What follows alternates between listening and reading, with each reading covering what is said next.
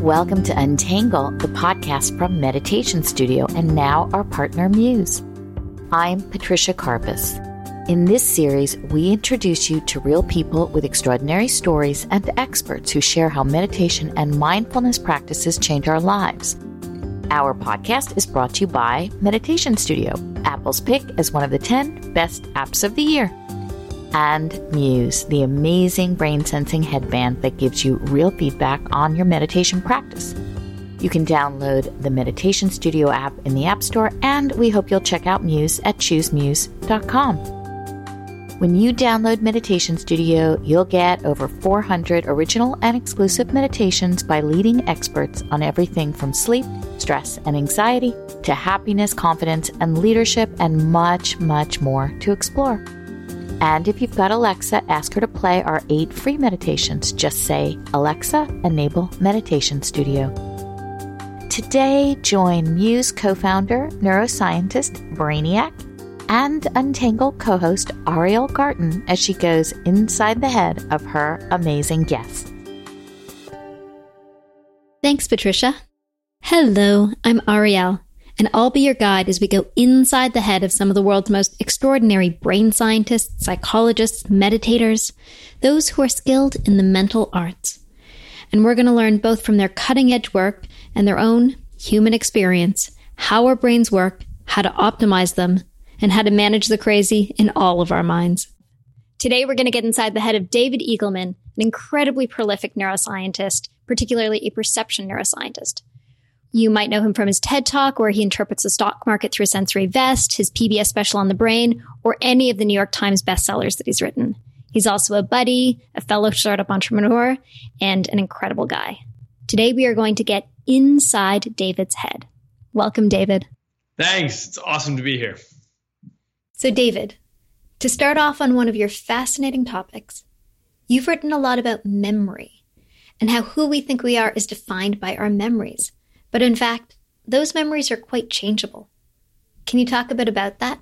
Yeah. Memory is a myth making machine, and we're constantly reinventing our past to keep it consistent with who we think we are. And so it's it's this weird thing. I mean, I, I, hate that we use the word memory and that computer scientists use the word memory because they're so such entirely different concepts. Yeah, one is fixed and the other is so labile, movable. Exactly right. And you know the the amount of data that we take in from any scene, from any event, we're just taking in keyframes and things that are important, but actually even that's not a good analogy to call it keyframes because that would imply that we're actually capturing the real data, but even our memories are a big part of who we are. In other words, if I'm a certain kind of person and I experience something outside, then maybe I'll think um, oh, that guy who came up to me on the street, that guy was really funny. And if I'm an anxious person, I'll think, oh, that guy was really threatening.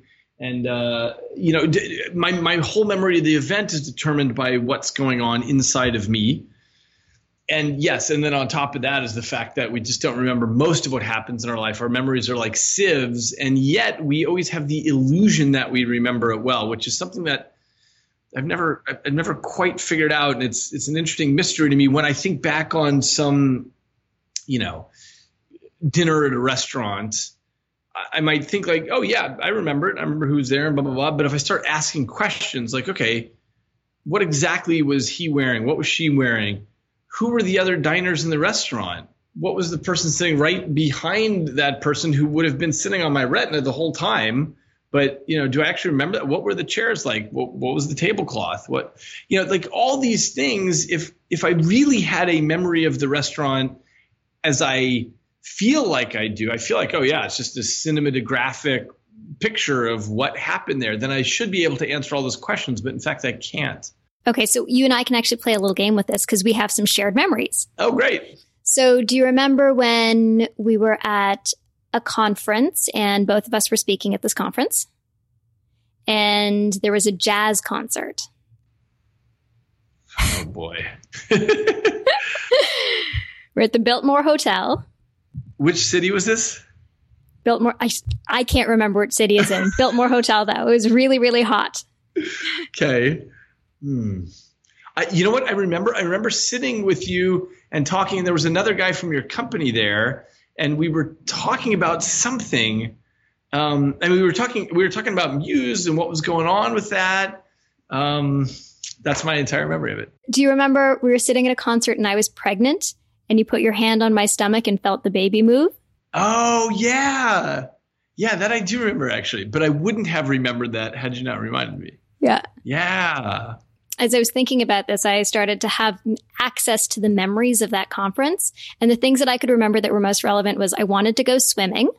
Yeah. I tried to get you to go swimming as well. I don't know if you remember that. Um, and the other thing I remembered was how good the food was, because again, I was pregnant, so I had a really selective filter on that event. the food tasted really good. That's great. yeah. So it, the baby in the stomach that you felt. Oh, hi. I remember you from when you were an embryo. Yeah, you remember this embryo. Yes. This is David. Can you say hi, David? Hi. Hi. How old are you now? Two. Yeah, he just turned two. What a cool kid. All right, say bye bye, David. Bye bye. Bye bye. So we both have kids. And you must think a lot about child development. Yeah. Can you share what goes on inside the brains of babies and how they develop and change? Yeah. So, you know, the main thing is that the brain of a newborn starts uh, making connections. You've got all these neurons that are popping off, but they're not really terribly connected to one another. And then they start connecting more and more, and and, and that happens. And then uh, you know, by the time a child becomes two years old, just like your child, um, that is the maximum number of cells and connections that he'll ever have. And then from two years old onward, it's this process of pruning, of cutting back the overgrown garden. And, you know, it's so interesting as a parent, one feels, uh, you know, one is responsible all the time for trying to prune the garden correctly. But of course, it's tough. It's tough being a parent doing everything right. My wife is also a neuroscientist, and we assumed at the beginning that we would do all kinds of interesting experiments on our kid, not in a, not in a bad way, but just like you know set things up and see how. But but as it turns out, as you know, being a parent is sufficiently difficult that uh, we don't have any extra time to do experiments.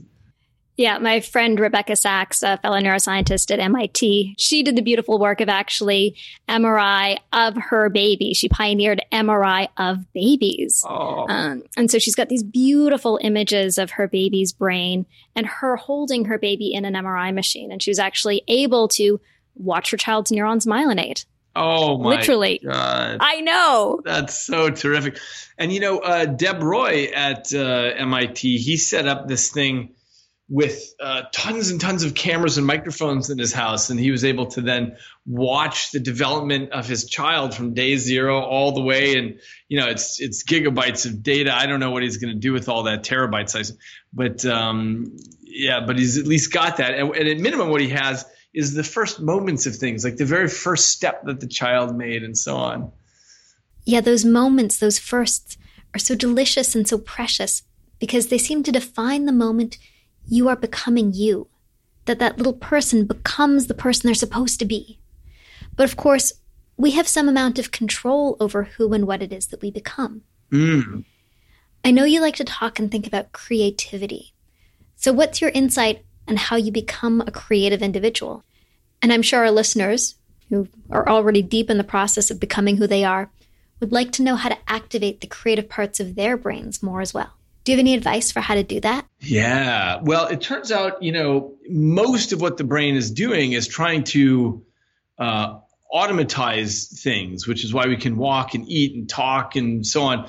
Um, and almost everything that we do in a day is automatized, and that's what you want the brain to do. But for creativity, which is this really special bit about what humans do, um, it turns out that's harder to get to unless you've got a um, you know, unless you're putting an effort into it. So the effort of putting into that involves several aspects, including things like, um, you know, having a risk tolerance and a willingness to fail when you're doing any kind of creative act, whether that's in the arts or the sciences. Um, proliferating options becomes a big part of this, which is to say, the unconscious brain always takes the path of least resistance if you let it. Um, it'll always come up with the fastest answer solution to get to somewhere. And it turns out that one of the most important things for us to do is uh, just dig deep in there and say, okay, that was the first answer. That's cool, but I need a better answer. I need a better one. I need a better one. And, and to keep uh, generating options. And this, by the way, is something that I learned that Thomas Edison did with his um, people who worked with him in, in his labs. They would come to him and say, look, I'm stuck. I can't solve this. And he'd say, great, come back with seven solutions to how to solve this. And, and that was a way of encouraging a, a kind of productivity the kind of creativity that you don't get otherwise. Um, so proliferating options is a big one, and not just proliferating options, but doing things at different distances from the standard, meaning you know coming up with some solutions that are like, okay, that's pretty good, that's pretty obvious, uh, all the way to solutions that are completely wacky and everywhere in between. It's really important to do that because we never know what kind of creative act is going to stick, is going to work. And um, so it helps to cover the spectrum. And that's the way you can feel out the border of the possible.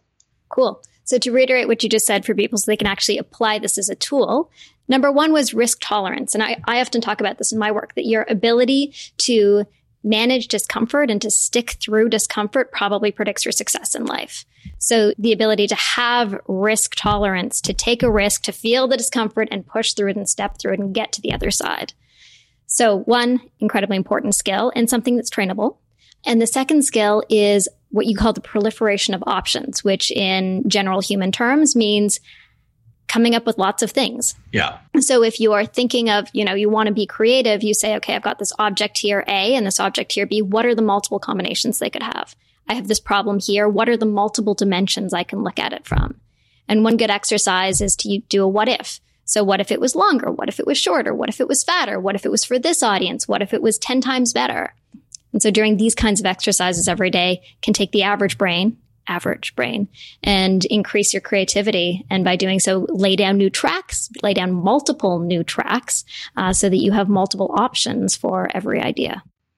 Yeah, exactly right. And by the way, I just learned yesterday that this is apparently what the California math curriculum is becoming, which I was very inspired to hear about this. Yeah. Yes. Which is instead of the way that we all learn math, which is you just memorize, like, okay, seven plus four is 11. Apparently, the way it works uh, when kids get to fifth grade or something is that they're forced to, to say, okay, I don't care what the solution is, but, you know, come up with five ways to get there. Like, what is seven plus four? How might you do this? What are all these different ways you can do it?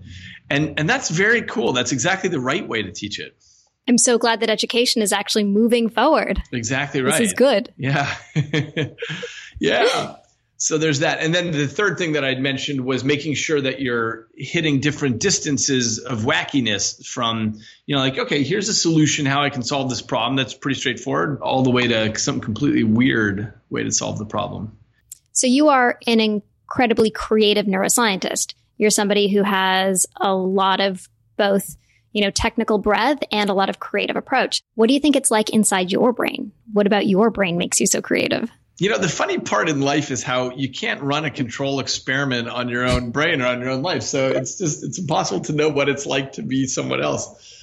Um, yeah, I, I mean, the only, the only thing, if to the degree that I have any creativity at all, I, I you know, I really thank my parents for just modeling that and encouraging that. And that's, I think, the greatest thing we can do for our kids. And one of the things that I really like about living in Silicon Valley, by the way, is that just about everybody I meet here is, you know, running their own company. They're, they're doing their own thing. And that's very different from other places I've lived where, you know, for the most part, people say, oh, yeah, I work for this big corporation. I work for that corporation. Um, it's just, it represents a certain personality type that um, you know gravitates towards here obviously that personality type can live anywhere as you are an example of but but out here there's just a higher re- density of it. And i think that feature is representative of creativity which is to say you know the easy thing is to graduate from college and say okay well i can go work for x or y or z. But the the the more creative thing to do is to say okay i can go design the world this way or that way or that way the idea that there are more creative entrepreneurs in Silicon Valley would suggest that the environment can create it, an environment can encourage your creativity. Oh yeah, I guess that's true. I mean, the alternative is just that. Uh, that's where the money is. Might be the real answer. Yeah, that's also right. That's right. Although Brian Eno, the musician, describes this as the scenius, by which he means the genius of a scene. So, for example, you know, there were times when Paris was a scene with artistic genius because there was enough of a density of people there. There have been times and places for writers, for painters, for this. And, you know, Silicon Valley is obviously one of those places right now for tech. So, yeah, there is this interesting feedback loop where as you start getting more and more people, you get these interesting properties. So, I know one of the things that you think a lot about is how we perceive ourselves and how we perceive the world around us. And often we perceive the world around us not as it is, but as we are. Can you talk a little bit about that? Yeah. Who we are comes about as a, you know, conflation of our genetics and every life experience we've ever had.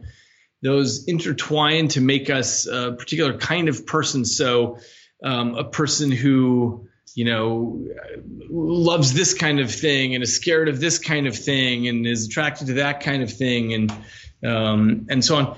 So the way that we see the world has everything to do with that. In other words, if you and I were to both walk outside here um, together and and look at the scene, I would see particular things and you would see particular things, even though the data is exactly the same. And if we took um, you know, some some AI visual recognition, it would say, okay, there's a tree, there's a person, there's a car, blah, blah, blah. But you and I would see completely different things depending on who we are, depending on what's important to us. Um, you know, if I'm an architect, I'm going to notice features of that building. If I'm a botanist, I'm going to notice features of the tree. If I'm a car enthusiast, I'm going to notice that interesting car over there if I'm a road paver, I'll notice how well the road is done or poorly it's done, and so, and so on. Anyway, it just depends on what my experiences are. Um, and what my experiences are, of course, have a lot to do with my genetic predispositions and what things have attracted me in life.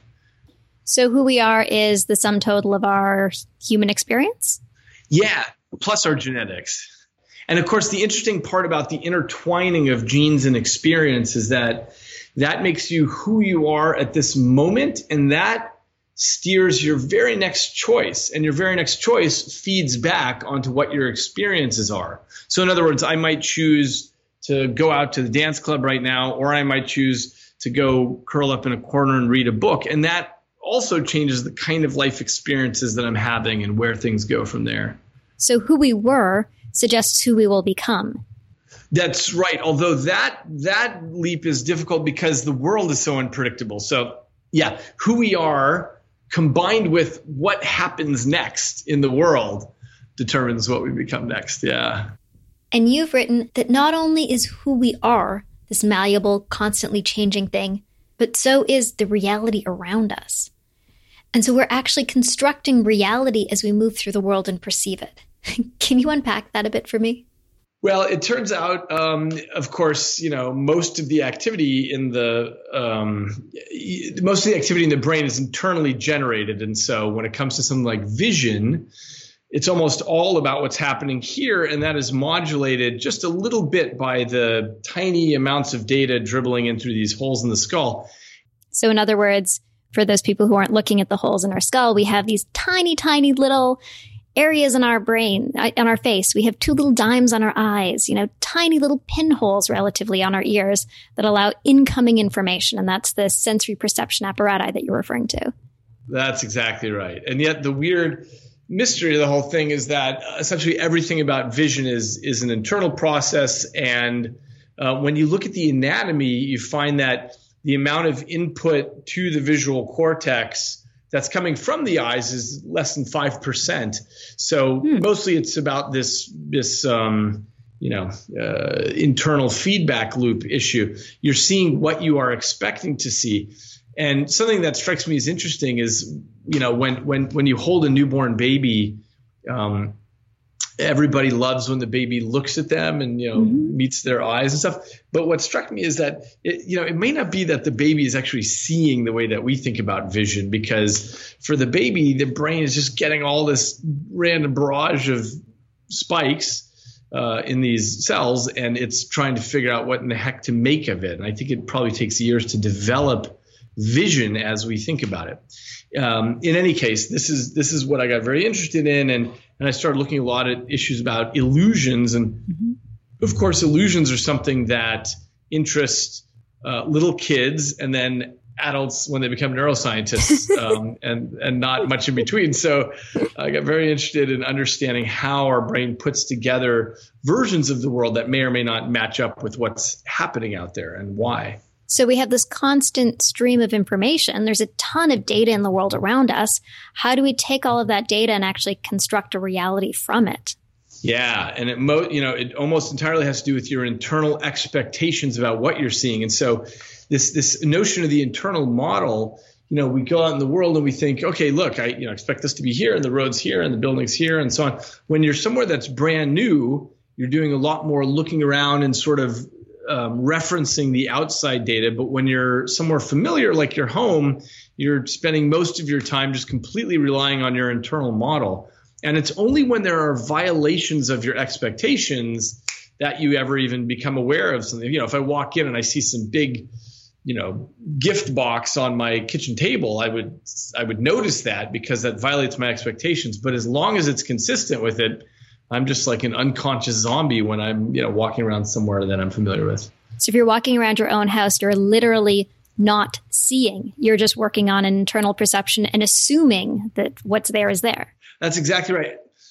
And this is the power of the of you know what we refer to as the unconscious part of the brain, which is most of what the brain is doing. Is you don't have conscious access to, um, but you know it's very sophisticated things that it's doing under the hood there you know, like having all these expectations and making sure the visual data matches it and so on. But yeah, we're we're not aware of that as it's happening.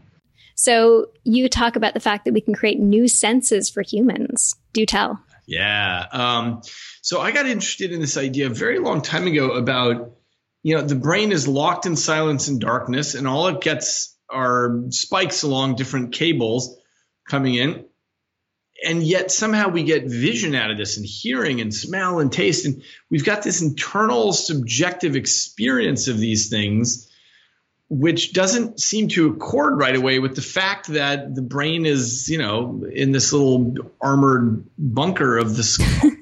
And so um, it's so weird and and I'm I'm still after all these years just scratching the surface of this but but the issue I started thinking about is why, you know, why does vision feel so different than hearing, than smell, than taste? You know, you wouldn't, you wouldn't confuse these. I wouldn't see something and think, oh, I just heard it or smelled it or something. Um, and so, um, because when you look in the brain, it's all the same stuff. It's all spikes. And as, as, we know, if you were to, if you know, if we were to look at a little hole in the skull and look at the brain underneath it and say, okay, you're looking at a little piece of cortex that's popping off, what what part of cortex is that, there's actually no way you'd be able to tell because it looks exactly the same, whether it's visual cortex or auditory or smell or taste or anything. You know, what you're looking at is a bunch of cells popping off. So, anyway, this got me very interested in the question of how the information is getting there in the first place. So, when you look at the eyes, these are very specialized little features that um, pass information in a certain way. They capture photons. When you look at ears, what you're doing is capturing air compression waves and then turning that into spikes and sending it off to the brain. When you look at the nose, you're capturing molecules of different shapes and then sending spikes off to the brain and so on. So anyway, I started wondering, could you actually send off a, a whole different stream to the brain? Could you capture a different kind of information and send that off to the brain? And the way that the brain figures out how to deal with any sort of sensory information is by comparing it with other sorts of sensory information and by um, you know correlating it with your motor output and stuff like that. So all of this is to say that i started wondering if we could feed in a new sense into humans by using something like patterns of vibration on the skin because your skin is this wonderful computational material that mostly goes wasted in modern life. We're not using our hmm. skin for much of anything yeah, you've got a ton of touch sensors in there. Exactly. And actually, the skin is the largest organ of your body. Um, the joke that I use in the lab is that we don't call this the waist for nothing. We're not using it. So, uh, so yeah, exactly. It's this very rich material. And I thought, what if we could put in, you know, spatial patterns of vibration but by which I don't just mean through time. I don't mean buzz, buzz, buzz, but I mean, you know, like across big swaths of skin.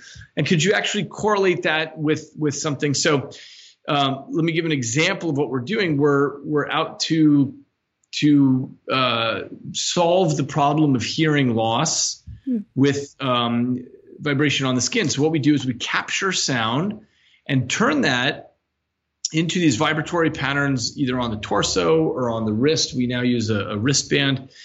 Um, and deaf people can come to understand the world that way. And it's actually not hard. I mean, the, the surprising part is that on day zero, when they very first put on the wristband, uh, for example, they we play them a sound to the wristband, so it goes buzz, buzz, buzz, and then we say, okay, was that a dog barking or a baby crying? And they have to guess which one it was. And people perform it up to 95% on day zero before they've even had any training with it. So whether it's a car passing or a smoke detector or a, a microwave beeping or a cell phone ringing or whatever it is, it's it's just sort of surprisingly intuitive, even if you're getting it on your skin, because it's getting up to the brain and the brain can interpret it totally amazing. So just to, to recap, there's a lot of information here. So we can take an information and our brain's job is to interpret that. And we know our basic senses, our sense of sight, smell, hearing, but you're suggesting that we can actually add additional senses. And so you actually have a little device so you can get little buzzes, little tactile sensations right on your wrist. Yeah, because from the brain's point of view, it's just information that's getting to the brain. In the case of the wristband, it's just climbing up your spinal cord and up to your brain, and uh, and your brain says, "Oh, there's this stuff." Here's the important part about correlating it with other senses: is let's say I'm deaf, I can watch your lips move and I feel it on the wristband at the same time, and that's how I correlate these things. Or I can vocalize something. I can say the quick brown fox, and as I'm saying it, I'm feeling it. And that's how my brain figures out, oh, okay, got it. This is how I interpret this information. So our brains are learning machines and we're simply learning a new pattern pretty effectively. Exactly right. And the way that I've come to think about the brain in the last sort of seven years is I, I, just I think about it as a general purpose compute device, and whatever information you feed into it, it just says, okay, that's cool. How's it correlated with these other things, and what is the meaning of that information? Wow. So what other stuff can we feed into the brain and derive meaning from? Yeah. So we're working on about 15 different projects here. um, some of which I can talk about, and some I can't. But uh, but essentially, my interest is in sensory addition, which is so not just for a person who's deaf or blind or um, with a sensory disorder where they're not feeling their limb or things like that. We're doing all those kinds of clinical projects, but what other things can we do to feed in brand new sensory information? So whether that's stock market data or Twitter information or flying a drone things like that, how can we take in new streams of info and and come to have a direct perceptual experience of them? And how successful is it? We've done things with drone pilots where they're feeling the pitch, yaw, roll, orientation, and heading of their drone as they're flying it. They're feeling it on their skin. And they can come to fly in the fog or in the dark and and and very quickly, sort of surprisingly quickly, they just they get it. They get what the the meaning of it is. Um, and maybe it's not surprising. I don't know. When you look at uh, driving a new thing like a skateboard or a sailboat or what, like some new thing that you haven't done before, let's say. Learning how to snowboard. Yeah, learning how to snowboard. It just doesn't take that long for you to figure out, oh, okay, I get it. Instead of using my feet to walk and so on, now I'll just balance and I'll get high velocity by leaning this way and I go downhill. And yeah, it's just, it's, the part that I keep saying is amazing is just the flexibility of the brain to say, oh, okay, I've got a new body plan now. I've got a new sensory input now. That's cool. I'll just figure it out. So this really opens us up to the notion of what we can become. You know, all all of the things that we can be and we can learn simultaneously. Yeah, exactly. And I have a I have a few colleagues who are starting companies to do things with, for example, brain implants where you, you know, stick electrodes in the brain and then, you know, maybe feed in new senses that way. But the truth is, I don't think that is the way this is going to go because neurosurgeons don't want to do these surgeries because there's always risk of infection and death on the table. And consumers who want to interface with other things, I don't think they want to go in for an open head surgery. And so, to my mind, building a very simple, cheap device that can do this, that can get new streams of information to the brain, is probably the way to go. And, and I think what we're going to see in the next, I don't know, five years is the creation of new senses. And, and you know, part of my plan is I mentioned that we're doing a whole bunch of projects in, in my lab here, but there are 2,000 projects that I haven't thought of and won't think of. And so by releasing this with an open API where people can feed in whatever kind of data streams they want, that you know makes it a, a community science project to figure out what kinds of new sensations we can experience. Okay, well, anybody out there who wants to you know, know when their baby is asleep by taking data from your baby monitor, putting it into your wristband, and then feeling every toss and turn of your baby or every beat of its heart if you have an EKG on your little baby, um, or any other piece of data that seems relevant to you. We can now transform it and learn it. You want to take math tables? Take take the math tables, download them all, stick them into your wristband, let it play at night, and let's see if we can have this new. You know, you used to put like the textbook under your pillow to try to osmotically get that information. it's actually a new way to try to imbibe it and understand it with your whole self. Excellent. So I want to totally jump topics for a second into the more metaphysical world. I know you think a lot about the metaphysical sense of the self and our consciousness. Are we discrete individual conscious beings or are we a part of something that is greater? Interesting. Um, I mean, for sure, half of who I am is other people. And this is, you know, true for all of us. We're an incredibly social species. Who we become, I mentioned earlier, has to do with our genetics mixed with our experience. But the experience is other people and who other people are, what they're up to. So you know, one of the things that this is just an example that ties back to the creativity thing. You know, great artists tend to think of themselves as, hey, I'm doing this thing that is totally unique and it's not influenced by anybody. But but when you look across cultures, you find that a great Japanese playwright and a great British playwright and a great French playwright and a Nigerian playwright and so on. They're all doing things that are part of their culture. I mean, it's their culture and maybe they've taken it to the next step, but you would never have a, a French playwright write a play that is like a Japanese play. They're just completely different beasts. And I, I only mention this to, to illustrate how much we are tied into our culture. There's no such thing as the lone artist and in the same way, there's no such thing as the lone consciousness. We everyone ends up in situations where they feel lonely or they feel independent or they feel whatever. But in fact, we are so crafted by by everything around us. So so when it comes to the question of what is consciousness, does it exist completely in your head with those being the boundaries of it? The answer is sort of. We know that if there's damage to your brain or something, then that changes your consciousness. But how that consciousness actually forms has to do with everything else around you, including the whole history of the world up to this moment and all the things that have, uh, that influence you now. And so, how is that consciousness actually created in our brain? You know, it's the age old question what are the neural correlates of consciousness? Yeah. So, of course, as you know, there's the easy question and the hard question. The easy question is what are the neural correlates? In other words, if we measured what's going on with every neuron in your brain, we could say, oh, okay, now you're under anesthesia and, and your body still works fine, but your consciousness is gone. Okay, now you're back. And so we can determine what the correlates are. How they all come together. Yeah. Yeah. The hard question is why it feels like something, why it why it feels like something to be alive and be you, why it feels different when you're asleep and you're awake. Um, what is it that flickers to life in the morning? And you know, the part as a sensory neuroscientist, the part that interests me so much is why vision feels the way it does. Yeah, obviously, we all know that things like colors are completely made up in the world. I mean, your, your brain, there, there are no colors, they're just different frequencies of electromagnetic radiation. And your brain assigns this as part of the qualia, meaning the, the, the internal subjective experience it has. Because it's a shortcut way instead of saying, oh, that was 490 nanometers. It's a shortcut to say, oh, yeah, that was red, purple, or whatever. The, yeah, whatever the color this is showing up as. Yeah. So, um, I mean, the interesting part of course, as you know too, it's that we don't have a theory of how internal subjective experience comes about, and we don't even know what such a theory would look like. And the reason is all of our science about, okay, we'll do a triple integral here and do this and carry the two and blah, blah, blah, doesn't seem to map onto the world of, you know, the smell of cinnamon or the beauty of a yeah. sunset or the redness of red.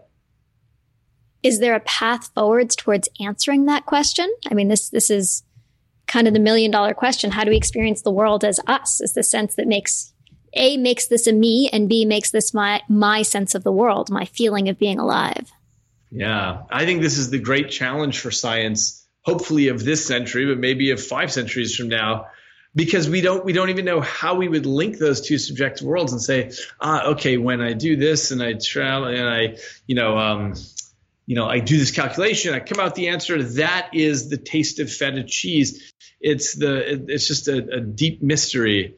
Um, so no, I don't think we know the way forward, except to say if we can solve the problem of the neural correlates of consciousness, that might be a stepping stone. I mean, that's the hope that we all hold on to. But this is why uh, our colleague David Chalmers called this other piece the hard problem of consciousness because he mm-hmm. wanted to illustrate that even if we get the neural correlates, it doesn't necessarily yep. help us at all.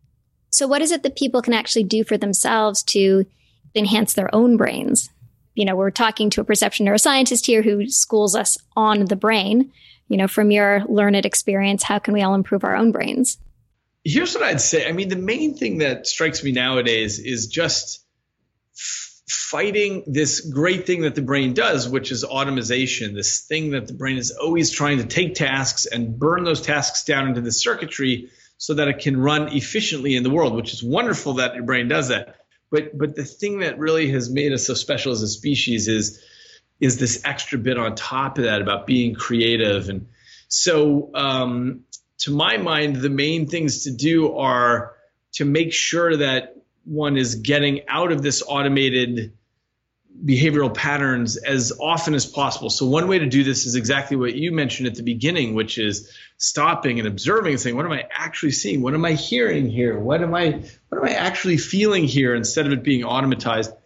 There are many little ways to get yourself into the habit of of getting off the path of least resistance. So one thing that I often suggest is, you know, like if you're wearing a wristwatch or, or a Fitbit or whatever, go ahead and switch it to the other hand. So anyone who's listening to this, who's wearing anything, switch it to the other hand.